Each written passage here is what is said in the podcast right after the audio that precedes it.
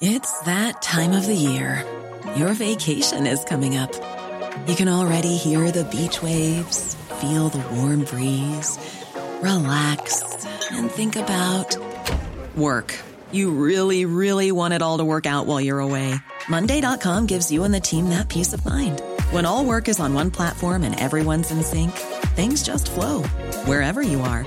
Tap the banner to go to Monday.com.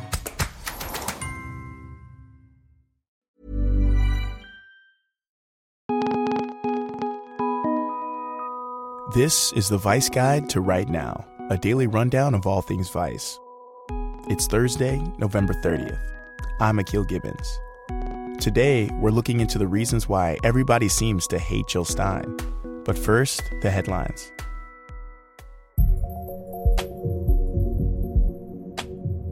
NBC News fired longtime anchor Matt Lauer over sexual harassment of a female colleague in the workplace.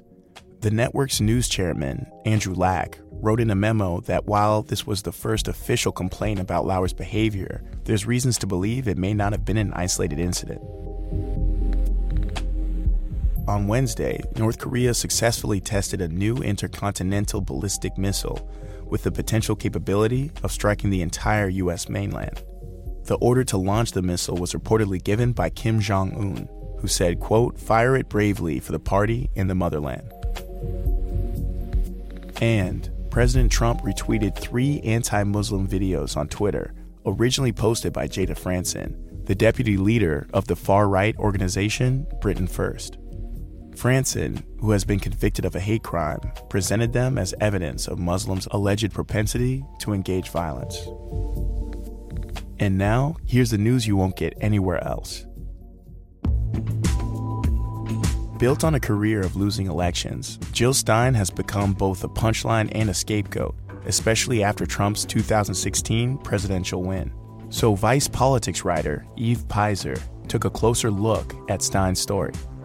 Eve calls Jill Stein a cautionary tale for leftists trying to build a movement and dives into what happens when a rigid mistrust of establishment politics goes too far and what it means to be a joke.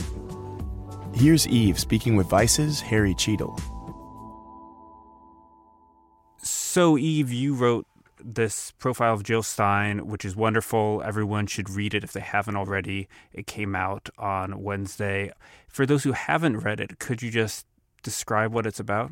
I've been infatuated with Jill Stein since the 2016 election. I was just very curious to find out why somebody would devote their lives to running for an elected office they know they would never win. I hope all of you know that Jill Stein was the Green Party presidential candidate in 2012 and 2016. So I went to Massachusetts and spent two days with Stein. And I asked her about some of her more controversial stances, like her belief that Russia did not interfere with the 2016 election. But I also just wanted to get to know her because people are so angry about her decision to run. Why are people angry at her? In Hillary Clinton's book, she actually called out Jill Stein as a reason why she did not end up winning because Jill Stein won more votes in Michigan and Wisconsin than the margin Hillary lost by. But this idea is very misguided because Jill Stein voters wouldn't have voted for Hillary had she not been on the ticket. But I understand the impulse to see it that way because if you don't know that much about politics, you're like, okay, well, the Democrats are left, Republicans are right. And so if there are two left candidates, it's going to split the vote. Of course, that's not how it works. Most Jill Stein voters probably wouldn't have voted or might have even voted for Trump had she not been on the ballot. You say you were infatuated with Jill Stein. I guess my question is why and what brought that on? I think it comes down to me having infinite respect for people who are 100% themselves, no matter how stupid or wrong they are or weird they are. And Jill, who is a very sweet woman, always struck me as somebody who just would not back down even when she was wrong. In many ways, she's a smart lady and she seems like a very nice and compassionate person. But her refusal to come out and say vaccines don't cause autism, for example, or her suggestion that Wi Fi waves might be harming the brains of children, something that has no scientific basis, struck me as something worth exploring because I literally could not understand why a medical doctor who is running for office would have these beliefs. I felt like she was sort of a puzzle because a lot of her political ideology I can get behind as a leftist. Like I I voted for Bernie in the primaries and she is an advocate for single payer health care and things that I support. So I was curious like why she is constantly making a fool out of herself. Did you ever figure out why she does this or why she runs for office? You know, like you say, it's kind of a hopeless crusade that she's been on. Did you ever sort of find the answer to that question? I think I found the answer to that question. I she runs for office because this is the way that she knows how to try to save the world. She really does believe that our world is very broken and the two party system in America is to blame for that. And I don't even think she's necessarily wrong about that.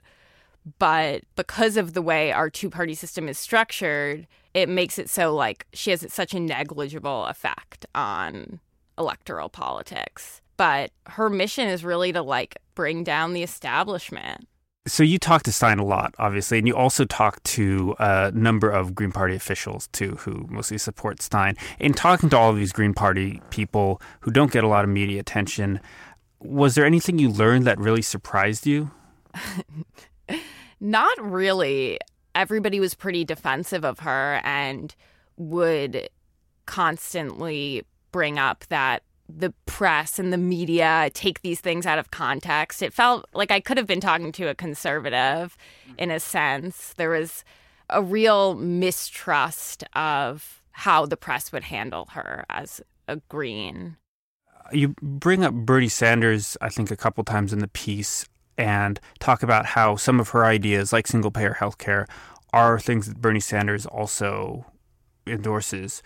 So, what do you think the difference is between Bernie Sanders, who, if he's not officially a Democrat, caucuses with the Democrats anyway, and Jill Stein, who is out there on the fringe? I mean, there are so many differences. Bernie Sanders is a senator who votes for legislation, who writes it. But Bernie Sanders is able to express leftist beliefs without sounding like a kook about it. That's the fundamental difference. I mean, he's a much more skilled politician than Jill, who is not a politician at all. Bernie Sanders did such a great job of making ideas like healthcare being a human right palatable and easy for a mass audience to get behind. But Jill's brand of leftism is a little too conspiratorial for her to ever really be taken seriously. I think that there is an inherent conflict with being in a third party and being taken seriously.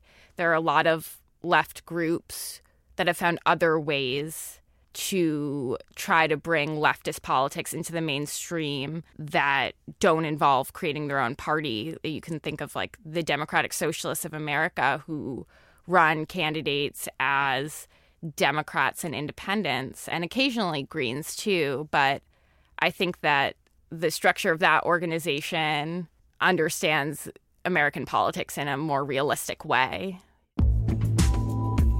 To read Eve Peiser's full article on Jill Stein, go to Vice.com.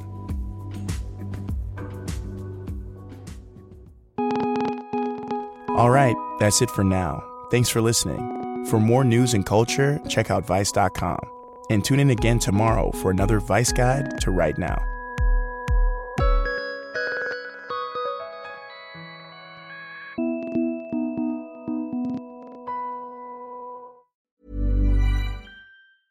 Hey, it's Danny Pellegrino from Everything Iconic. Ready to upgrade your style game without blowing your budget? Check out Quince. They've got all the good stuff shirts and polos, activewear, and fine leather goods, all at 50 to 80% less than other high end brands. And the best part? They're all about safe, ethical, and responsible manufacturing. Get that luxury vibe without the luxury price tag. Hit up quince.com slash upgrade for free shipping and 365 day returns on your next order. That's quince.com slash upgrade.